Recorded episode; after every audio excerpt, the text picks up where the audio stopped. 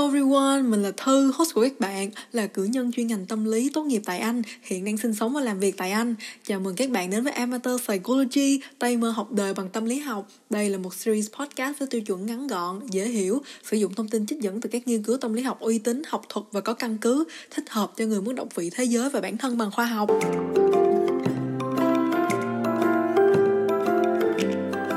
Mọi người biết mình đang sống một mình, đi làm toàn thời gian, lại cố dành thời gian đọc sách và viết lách và làm podcast. Nhìn vào chắc ai cũng nghĩ mình chăm chỉ và bận rộn lắm. Và quả thật mình cũng tạm gọi là chăm chỉ và bận rộn thật Nhưng nếu nhìn kỹ lại vào cách mình sử dụng thời gian và phân bố thời gian Mình thực sự rất bực bội với bản thân Một điều có lẽ mọi người sẽ không ngờ đến từ ngày chuyển việc, mình bắt đầu làm việc theo giờ văn phòng từ 9 giờ sáng đến 5 giờ chiều, 30 phút nghỉ trưa, làm việc tại nhà, biết bao là tiện lợi. Vậy nhưng mình không ngờ khi bắt đầu có được sự tiện lợi của việc làm giờ hành chính tại gia, mình lại vô cùng thất vọng về bản thân, nhiều hơn thời gian mình còn đi làm ca ngày ca đêm thức khuya dậy sớm ở bệnh viện. Sáng ngủ dậy mình thường phải 8 rưỡi mới ra khỏi giường, sửa soạn qua la rồi ngồi ngay vào bàn làm việc. Mình bực bản thân lẽ ra phải dậy từ 6 giờ sáng để mà ăn uống, viết lách rồi tập tành học đầu tư hay gì đó. Chẳng phải như vậy thời gian quý báu mới được tận dụng triệt để hay sao? Chiều 5 giờ làm việc xong, gấp máy tính lại, mình đi bộ một vòng thành phố giãn gân cốt, về đến nhà đã 7 giờ tối, nấu ăn, tắm rửa rồi ngồi lên giường mở máy cũng đã hơn 9 giờ tối. Lẽ ra mình phải bật Notion lên mà viết kịch bản, không thì cũng nên bắt đầu thiết kế blog cho blog tiếng Anh về tính nữ và tính dục mình đã ấp ủ từ lâu hồi năm trước. Nhưng không, mình chỉ ngồi coi một hai clip YouTube về đồ ăn, rồi lại coi người lướt TikTok, nếu ngày trong tuần không bỏ được chút thời gian làm dự án riêng thì cuối tuần hay đợt lễ phục sinh mình cũng nên sử dụng thời gian hiệu quả một chút. Nhưng không, mình cũng chỉ dùng thời gian để lòng vòng mua sắm. Đỉnh điểm là ngày Chủ nhật phục sinh thành phố không người, không hàng quán mở cửa. Mình sẵn sàng mua vé tàu đi Cambridge thay vì sách đồ về nhà viết kịch bản.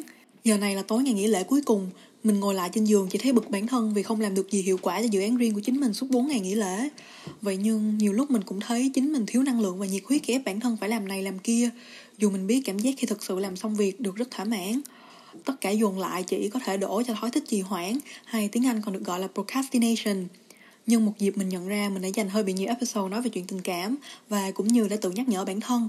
Đến với episode 47 ngày hôm nay, mình muốn chia sẻ với mọi người về thói trì hoãn vì sao chúng ta có xu hướng trì hoãn và làm sao để có thể thoát ra khỏi lối suy nghĩ này để thực sự bắt tay vào làm việc hiệu quả và sử dụng thời gian một cách năng suất để không phải cảm thấy tội lỗi mỗi khi chuẩn bị lên giường đi ngủ vào cuối ngày.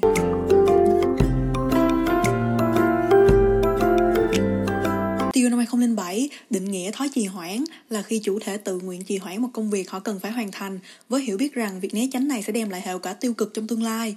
Ví dụ của thói trì hoãn có thể được tìm thấy từ bối cảnh ở nhà đến công sở đến trường học như các sinh viên trì hoãn bắt tay vào viết luận án, hay chúng ta có đống chén bát trong chậu cần được rửa, nhưng nghĩ cứ để đó từ từ rồi rửa sau, hay việc trì hoãn trả lời email hợp tác, vân vân nếu bạn nghĩ rằng việc trì hoãn khiến bạn là một người thất bại hay yếu kém hay bất bình thường thì thực sự không phải đâu rất nhiều người trong chúng ta ngay cả những người có năng lực nhất vẫn có thể rơi vào trạng thái né tránh này Steele năm 2007 nhận định thói trì hoãn được tìm thấy nhiều nhất ở các sinh viên đại học với 80 đến 90% báo cáo đã nhiều lần trì hoãn việc làm bài tập, với 75% cho rằng bản thân là một người chuyên trì hoãn và 50% cho rằng việc trì hoãn này có thể ảnh hưởng lớn và tiêu cực đến việc học của họ. Đối với dân số chung, ước lượng 15 đến 20% trong chúng ta có xu hướng trì hoãn mãn tính và bị ảnh hưởng tiêu cực bởi thói quen này. Để trả lời cho câu hỏi đầu tiên, vì sao chúng ta có xu hướng trì hoãn?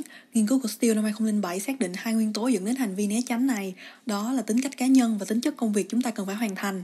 Hai tính cách thường được tìm thấy ở những người trì hoãn mãn tính là impulsivity hay bốc đồng và lack of self-control hay thiếu tự chủ. Do bản tính của việc trì hoãn là đột ngột thay đổi kế hoạch và nuông chiều bản thân để hưởng thụ cảm giác tự do khi không phải làm việc bản thân đã đặt ra nhưng không muốn làm. Tính bốc đồng khiến bạn thay đổi ý định và tính thiếu tự chủ cho phép bạn thực hiện hành vi vô kỷ luật của bản thân. Tuy nhiên, tính trì hoãn không hề liên quan đến độ thông minh hay tính lạc quan khi đối mặt với khó khăn là một điều cần được nhấn mạnh. Việc thích trì hoãn không phản chiếu năng lực tư duy của một người. Tuy nhiên, xu hướng trì hoãn lại có liên hệ đến fear of failure hay việc sợ thất bại và cách bạn nhìn nhận năng lực của chính mình. Nghiên cứu của Hackbin năm 2012 tìm thấy những người nhìn nhận bản thân có năng lực thấp thường để bản thân sao lãng và né tránh những việc họ cảm thấy bất an vì họ sợ mình sẽ không hoàn thành công việc như mong muốn. Từ đó, việc trì hoãn được tận dụng giống như một cách để né tránh cảm giác tiêu cực được gắn liền với áp lực phải làm việc mình sợ thất bại. Tuy nhiên, ngược lại với những người tự nhìn nhận bản thân có năng lực cao, càng sợ thất bại, họ càng muốn bắt tay vào công việc càng sớm càng tốt. Vậy nhưng có một yếu tố có thể ảnh hưởng đến những người tự tin về bản thân, đó là nếu như nỗi sợ thất bại đủ lớn để khiến họ cảm thấy bản thân dù giỏi cỡ nào cũng không thể hoàn thành công việc này được vì những yếu tố hoàn cảnh khác, thì khi đó họ sẽ nghiêng về xu hướng trì hoãn hơn. Một yếu tố cũng ảnh hưởng đến việc trì hoãn đó là động lực. Việc có động lực hoàn thành mục tiêu càng lớn thì xu hướng trì hoãn càng thấp. Đồng thời, việc tận hưởng quá trình thực hiện công việc hay intrinsic motivation càng lớn thì xu hướng trì hoãn càng nhỏ. Việc này liên hệ đến yếu tố thứ hai dẫn đến thói trì hoãn, đó là tính chất của công việc cần được thực hiện. Khi công việc được nhìn nhận là cực nhọc, nhàm chán hay khi chủ thể không có hứng thú làm việc này thì việc trì hoãn cũng được tăng theo. Đặc biệt với những người có tính dễ chán, xu hướng trì hoãn càng được khích đại khi họ cảm thấy họ phải bỏ nhiều công sức để thực hiện vào việc này. Rosenthal và Colbring năm 2014 cũng đề cập đến việc thói trì hoãn cũng dễ đẩy người ta vào vòng tròn trì hoãn khi người này có xu hướng đánh giá thấp bản thân. Do áp lực phải hoàn thành công việc khiến người này vô thức lo sợ mình không đủ khả năng nên muốn đẩy lùi việc thực hiện nó để rồi đến khi nước tới chân mới nhảy thì họ không thể hoàn thành công việc đúng thời hạn càng khiến họ cảm thấy bản thân yếu kém hơn rồi lại hình thành nỗi sợ thất bại rồi lại tiếp tục trì hoãn những lần sau. Đây cũng là một vòng tròn tuần hoàn, xu hướng né tránh và tư duy thường được tìm thấy ở những người được chẩn đoán với chứng trầm cảm. Vậy làm sao để có thể kéo bản thân ra khỏi thói trì hoãn?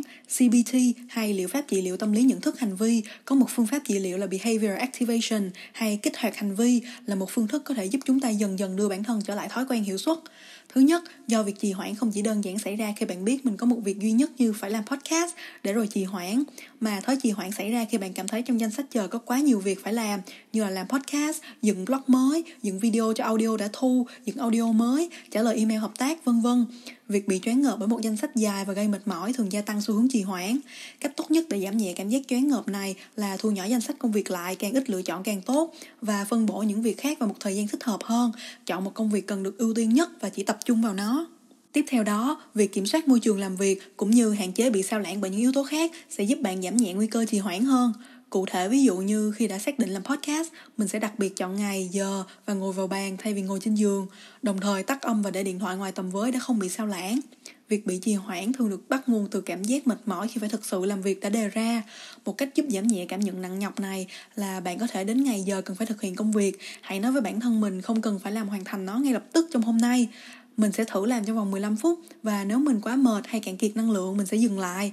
Việc này sẽ giúp bạn thực sự bắt tay vào công việc và cuốn theo cuồng quay để hoàn thành nó. Việc đặt ra mục tiêu một cách rõ ràng thay vì chung chung cũng sẽ khiến việc trì hoãn được giải quyết. Cách để thực hiện việc đặt mục tiêu hiệu quả là việc bạn đọc nhỏ công việc cần thực hiện ra làm nhiều công đoạn nhỏ và lần lượt thực hiện chúng. Ví dụ như đối với công việc làm podcast, mình sẽ chia nhỏ ra làm công đoạn đọc nghiên cứu, công đoạn viết kịch bản, công đoạn thu âm, công đoạn biên tập và cuối cùng là công đoạn xuất bản. Thậm chí trong mỗi công đoạn, bạn cũng có thể lại chia nhỏ ra làm nhiều công đoạn con. Như trong công đoạn đọc nghiên cứu, mình sẽ chia làm đọc nghiên cứu 1, 2, 3. Nhờ việc chia nhỏ công đoạn này, mỗi khi hoàn thành mục tiêu cụ thể được đưa ra, chúng ta gặt hái được cảm giác đạt được một thành tựu nhỏ, giúp gia tăng cảm giác tích cực và tiếp tục để hoàn thành công việc. Một cách khác để giảm nhẹ xu hướng trì hoãn là làm việc với động lực ngoại sinh hay extrinsic motivation và động lực nội sinh hay intrinsic motivation. Đối với động lực ngoại sinh, bạn có thể tự giao kèo với bản thân về phần thưởng khi hoàn thành công việc được đặt ra, như nếu mình hoàn thành kịch bản, mình sẽ đi uống cà phê. Làm việc với động lực nội sinh sẽ khó hơn bởi nó đòi hỏi bạn phải tự tìm kiếm nguyên nhân và lý do khiến việc hoàn thành công việc mang lại ý nghĩa và giá trị cho bạn. Cách để tìm kiếm động lực nội sinh là tự đặt ra những câu hỏi mang tính hiện sinh. Ví dụ như vì sao việc làm podcast này sẽ ảnh hưởng đến cách mình nhìn nhận bản thân và sự đồng nhất của nó với sứ mệnh mình tự đặt ra cho bản thân. Bằng cách làm việc với động lực, chúng ta sẽ tìm lại cảm hứng và năng lượng để hoàn thành công việc thay vì trì hoãn hơn.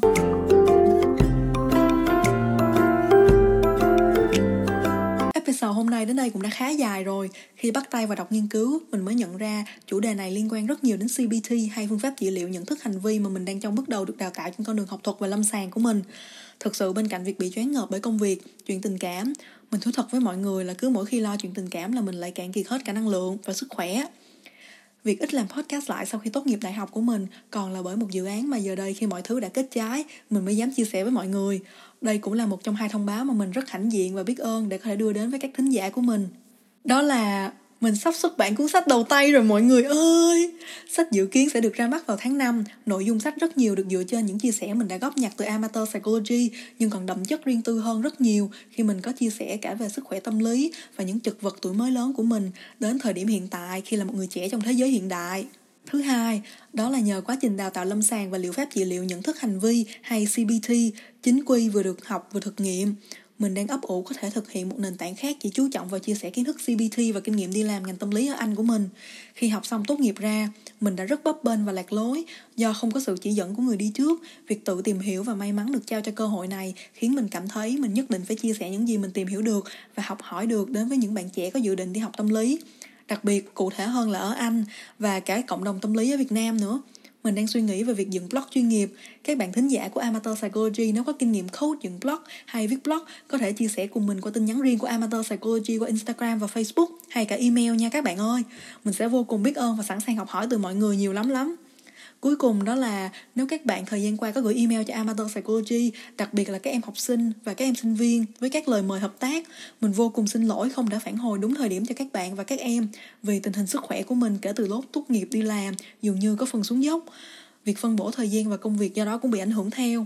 Từ giờ mình sẽ cố gắng trả lời email đều đặn hơn, cũng như ra podcast và tiếp tục chăm lo cho con đường theo đuổi tâm lý học và chia sẻ chặng đường này với mọi người.